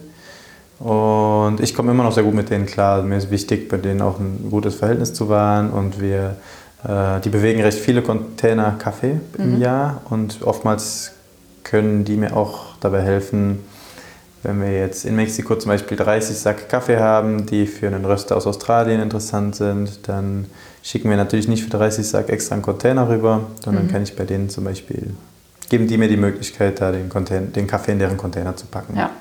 Ja und äh, genau. Und die habe ich dann 2017 war das, glaube ich, noch bei ihrem Wettbewerb, in, als ich schon nicht mehr bei denen gearbeitet habe, in Mexiko ein bisschen unterstützt äh, und habe da den Alan getroffen. Alan äh, war einer der beiden Gründer von Small Batch Coffee aus, ähm, aus England, aus Brighton. Und da war mittlerweile ist er nicht mehr bei Small Batch, mittlerweile arbeitet er für ein anderes Unternehmen. Und der war bei dem Wettbewerb in Mexiko, um da eben Kaffees einzukaufen. Mhm. Und da, da haben wir uns kennengelernt. Und dann schrieb der mir, glaube ich, dann Ende 2017, also ein halbes Jahr später, schrieb der mir, dass der Sean, das war, der hat als Barista bei ihm gearbeitet, äh, aus England, genau in Brighton, mhm. aus England weg möchte und äh, ja, irgendwie Richtung Mexiko will, um, um da mehr über, über die Aufbereitung zu lernen, vor allem über Naturals und äh, ob er das war das Einzige, was ihm da so eingefallen ist bei der Aufbereitung. Ja, genau, genau richtig. Der wollte halt einfach, ja, der hat halt auch lange als Barista gearbeitet und wollte. Der, der Sean ist auch ähm, total happy in Lateinamerika. Den, den zieht es auch überhaupt nicht wieder zurück nach Europa und der genau, wollte einfach da viel mehr lernen über den Rohkaffee und äh, über, vor allem über die Aufbereitungsmethoden. Und der hat uns dann also in Kontakt gebracht, der Alan. Und äh, da hatte ich schon, und ich habe dann das bei der Finca La Senda in Guatemala gearbeitet und habe mich da eben viel mit diesen Aufbereitungsarten beschäftigt. Und der Sean schrieb mir mit der Frage, ob er uns irgendwie besuchen kann, um da ein bisschen was äh, von uns zu lernen mhm. äh, oder auch uns ein bisschen zu helfen. Und äh, Genau, er schrieb dann aber direkt, dass er mindestens gerne einen Monat bleiben wollte. Denn sonst wird sich das ja nicht richtig lohnen. Und ich hatte schon gedacht, oh Mann, hoffentlich, ist, hoffentlich ist er cool, hoffentlich ist das kein Idiot. Denn ein Monat kann auch ganz schön lange sein, wenn man mhm. da auf einer Farm äh, so eng miteinander zu tun hat. Und dann äh, dachte ich, ja, komm wir erstmal vorbei und dann, dann, dann gucken wir mal. Äh, aber ja, wäre schön.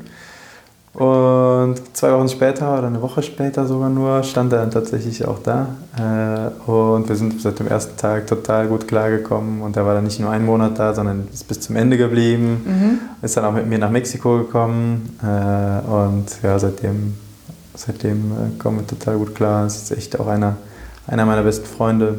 Und ja. genau. Der auch ähm, auch sowohl so sehr qualitätsaffin ist, aber vor allen Dingen auch viel, also sehr produzentennah ist. Ähm, also auch wirklich. So ein Networking-Typ. ja, ja, vor allen Dingen ist er sehr, äh, liegt ihm auch sehr, sehr viel daran, äh, eine Besserstellung der Produzenten irgendwo zu erreichen. Und ja. ja, ist ganz cool. Wir philosophieren da viel, weil wir, wir glauben zwar, dass wir schon ja, das, das schon ganz gut machen, zumindest im Vergleich zu, zu, dem, zu dem restlichen Markt. Äh, der Kaffeemarkt ist eigentlich eher recht traurig, wenn man den Kaffeemarkt betrachtet. Und die großen Unternehmen, ich glaube 90 Prozent des Kaffees wird von, den, von fünf riesen Unternehmen gehandelt. Oder, mhm. ähm, also da, wir, wir, glauben, dass wir da schon eine, eine, sehr gute Alternative den Produzenten bieten können und schon vieles besser machen. Äh, aber trotzdem wollen wir eigentlich auch noch uns, uns weiterentwickeln und noch viele Schritte noch verbessern. Ähm, und, Inwiefern ja. weiterentwickeln? Also größer werden oder?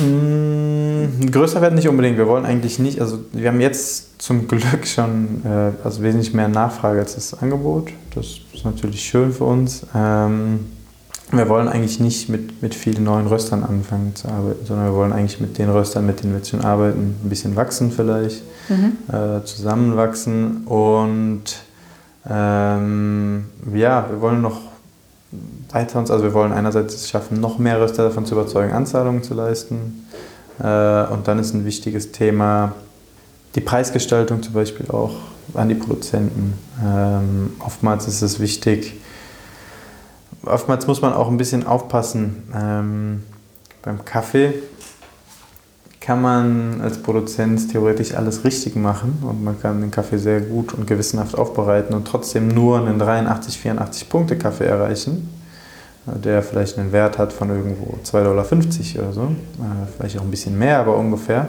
mhm. einfach mal eine, eine Nummer zu nennen.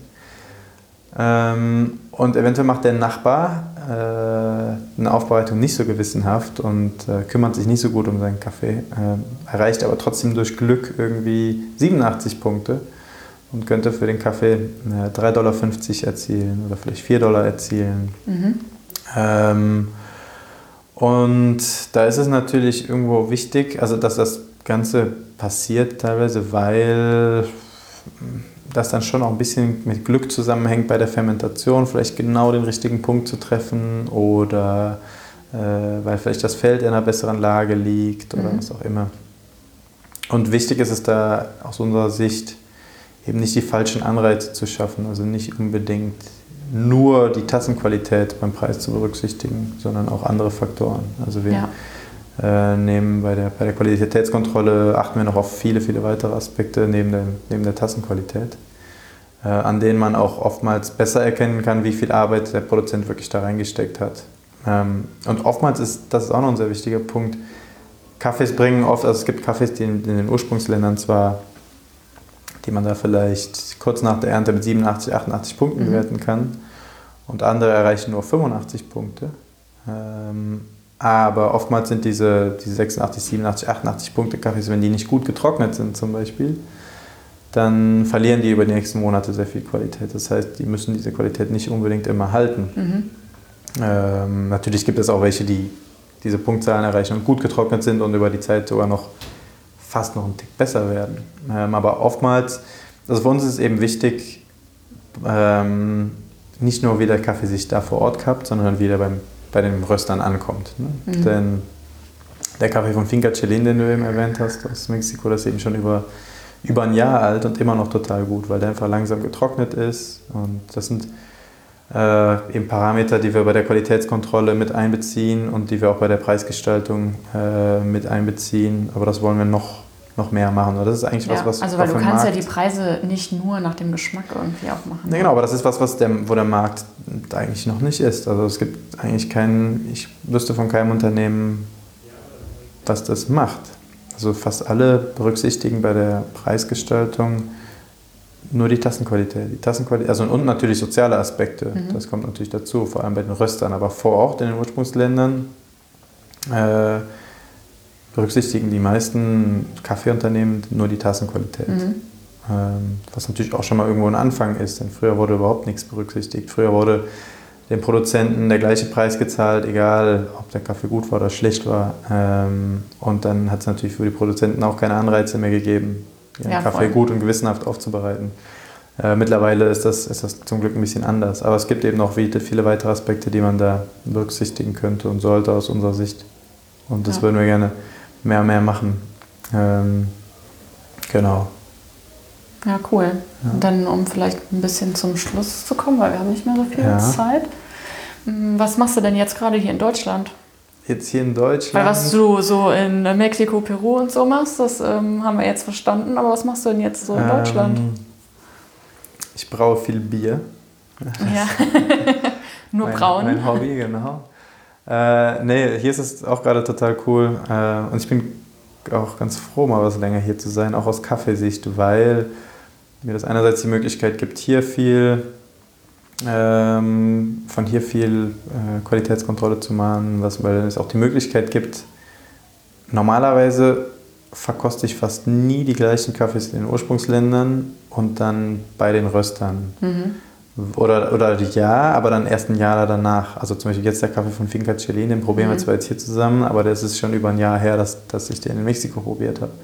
Und jetzt ist es für mich total interessant. Ich habe bis vor ein paar Wochen in Mexiko noch die Kaffees produziert, die jetzt in ein paar Wochen hier ankommen, äh, mhm. die Kaffees äh, probiert, nicht produziert, probiert, mhm. die jetzt hier äh, in ein paar Wochen ankommen. Das wird total interessant sein, die hier, hier zu probieren und dann auch hier äh, zusammen mit Heiland und den Downern äh, zu gucken, wie können wir die oder wie werden die gut geröstet. Äh, und ja, das ist, das ist für mich total interessant. Und das ist, gibt mir auch wiederum viele Einblicke, wie gut haben wir unsere Qualitätskontrolle da vor Ort gemacht. Es kann mhm. auch natürlich auch vorkommen, dass ein Kaffee dann nicht mehr so gut ankommt, wie er, wie er vor Ort war. Ähm, und daraus lernt man dann eben auch sehr viel. Deswegen ist das ganz schön.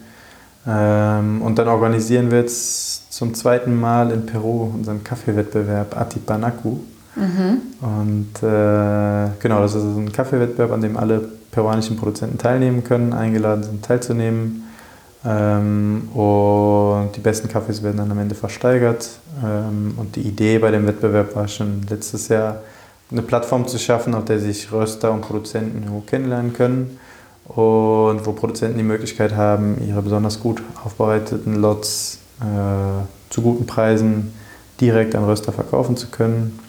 Und wie kann das dieses Jahr oder nächstes Jahr stattfinden? Ja, genau, das wird ein bisschen, äh, das wird ganz interessant, denn in, in Peru werden die, ähm, die guten Bekannten von uns, die da bei der Organisation mitgeholfen haben, auch letztes Jahr schon, die werden da vor Ort ähm, viele Cuppings organisieren. Und die gleichen äh, Muster von den gleichen Kaffees werden uns auch nach hier zugeschickt, mhm. wie auch zu den Röstern in Australien, USA und England. Das heißt, wir werden an verschiedenen Orten der Welt die gleichen Kaffees eigentlich verkosten. Okay. Mhm. Äh, was auch interessant ist, weil man dann, dann sehen kann, wie gut man irgendwo auch kalibriert ist mit den anderen Röstern. Das, das nennt man, die Kalibrierung heißt also, wie gut man äh, ja, auf dem gleichen, auf dem gleichen, in der gleichen Geschmackssprache ist. Ja, auch, genau, ne? richtig. Ja. ja. Genau. Und äh, ja, das wird sehr interessant. Und da werden wir in verschiedenen Orten der Welt die, diese Kaffees probieren. Schickt ihr auch das Wasser rum, später. damit ihr alle das gleiche das Wasser, Wasser? Das wäre ideal, tatsächlich ja, wäre das ideal, ja.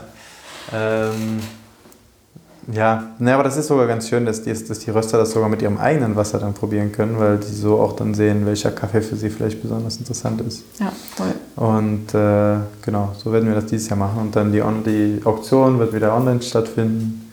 Ähm, ja, und wo kann man das finden? Kannst du mir dazu vielleicht einen Link oder so schicken? Ja, mache ich. Ja, cool. Wahrscheinlich unter atipanaku.com. Ich schicke mhm. dir das mal. Ja, cool. Genau, und da freue ich mich drauf. Das war letztes Jahr schon total schön, als, auch als Zusammenkommen mit den Leuten da vor Ort. Äh, wir haben da wirklich von Kooperativen und Unternehmen, kleine Unternehmen von verschiedenen Teilen des Landes, sind wir da zusammengekommen. Äh, teilweise waren Produzenten auch direkt mit dabei und haben da zusammen die Kaffees probiert und es war ein schöner Austausch.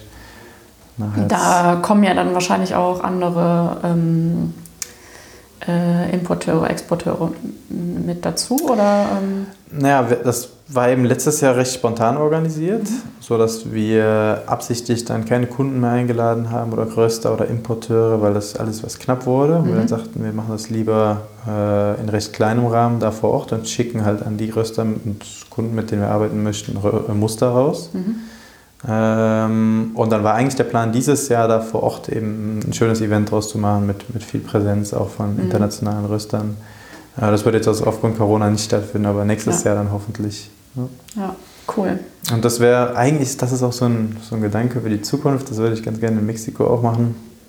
Äh, quasi ein, ein Grünkaffee-Wettbewerb, der aber dann auch als irgendwie als, als kleines äh, Specialty-Kaffeetreffen für Röster interessant sein kann, wo man eben auch äh, neben dem Grünkaffee-Wettbewerb noch viel Austausch stattfinden kann, wo man vielleicht ähm, viel auch. Ich würde ganz gerne auch einen Cupping-Wettbewerb organisieren.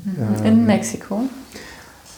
ja, oder nicht unbedingt Wettbewerb, aber es gibt, es gibt ja die Weltbarista-Meisterschaften und dann gibt es die Röstmeisterschaften und dann gibt es die Cupping-Meisterschaften ja auch. Aber die Cupping-Meisterschaften, das ist einfach nur, ähm, man probiert drei verschiedene Kaffees oder drei verschiedene Tassen und eine der drei Tassen ist anders. Hat entweder einen anderen Kaffee oder eine andere Grammzahl oder was auch immer und die muss man rausfinden. Äh, das, ist auch, das, das ist auch nicht schlecht, äh, aber das heißt noch immer nicht, dass man, noch lange nicht, dass man dann auch wirklich ein guter guter Kapper ist. Und wir würden ganz gerne auch da ein bisschen weiterkommen, um vielleicht auch ein paar Cupping-Schulungen noch zu geben, auch an Röster ähm, und, um selber auch irgendwo messen zu können, äh, wie gut und konsistent wir, wir, wir kappen. Und äh, Ja. ja. Ja, mal schauen, ob das klappt. Und das könnte man halt irgendwo schön unter einen Hut bringen mit, einer, mit einem Kaffeewettbewerb. Ja. Mal schauen. Ja. ja, klingt nach ziemlich vielen guten Plänen, auf jeden Fall. Ähm, ja, ich würde sagen, wir kommen jetzt dann langsam zum Ende. Wie schon ein bisschen länger. Ja, ich äh, schweife da manchmal Nee, alles ganz gut. schön aus. Das ist richtig gut. Ähm, hast du irgendwas, was du noch äh, gerne loswerden würdest? An meine Community. An deine Community. Es freut mich total, dass auch hier in Deutschland eine, eine Entwicklung stattfindet. Also dass es tatsächlich mehr und mehr Konsumenten gibt, die auch gewillt sind, ein paar Euro mehr für einen Kaffee auszugeben oder die auch äh, merken, dass vielleicht 10 Euro für 250 Gramm gar nicht so viel ist, wenn man es auf die Tasse umrechnet. Das sind immer noch nur 40 Cent pro Tasse oder so. Das ist ja irgendwo überschaubar. Das finde ich super und dass, dass, dass es mehr und mehr Leute gibt, die gewillt sind, auch einen guten Kaffee zu kaufen und da ein paar, mehr, paar Euro mehr für auszugeben. Ähm, ich habe selber für mich gelernt im Thema Kaffee, wie naiv wir als Konsumenten einfach sind und wie sehr wir uns von Siegeln verleiten lassen und von Verpackungen und von Marketing und von... Ähm, deshalb finde ich es gut, wenn mehr und mehr Konsumenten auch nachfragen und wenn sie versuchen auch ähm, ja, Dinge zu hinterfragen und auch, auch bei dem Kaffee, den sie kaufen, vielleicht äh, mal draufschauen und schauen, wo der denn eigentlich herkommt. Und ähm, wenn man im Idealfall sogar sehen kann, wie viel der Produzent dafür bekommen hat, ist das auch viel wert. Äh, aber ja, Ja, ich glaube, die meisten, die hier zuhören, die sind da schon den Schritt gegangen. Aber ja, ja, das ist total schön. Drüber mich, sprechen sehen, ist halt- das, Key. ja, das stimmt. Ja. Und äh, ja, wir haben, uns geht so gut hier, das merke ich immer, wenn ich hier aus, aus Mexiko oder Peru zurückkomme. Äh, uns geht es wirklich sehr gut hier, glaube ich, in Deutschland, äh, finanziell. Ähm, und da kann sich eigentlich jeder einen guten Kaffee leisten. Äh, das ist immer sehr absurd, wenn man dann hört, dass man ja nicht äh, 30 Euro für ein Kilo Kaffee bezahlen kann, dass das ja viel zu teuer wäre. Äh, aber dann kaufen die Leute kurz später ihren dritten Fernseher äh, Ja, und ein neues witzig, Auto. ne? Und, äh, Ja. ja, dafür hat man Geld, aber für Lebensmittel wird leider hier immer noch recht wenig ausgegeben. Aber es ist schön zu sehen, dass da doch eine Entwicklung stattfindet. Ja. Wir arbeiten dran. Das ist gut. Ja. ja, cool. Ähm, danke dir. Ja, vielen Dank auch. War super. Ja, voll. Sehr Hat gefreut. sehr viel Spaß gemacht. Ja, danke. Ähm, ja, cool. Tschüss. Tschüss.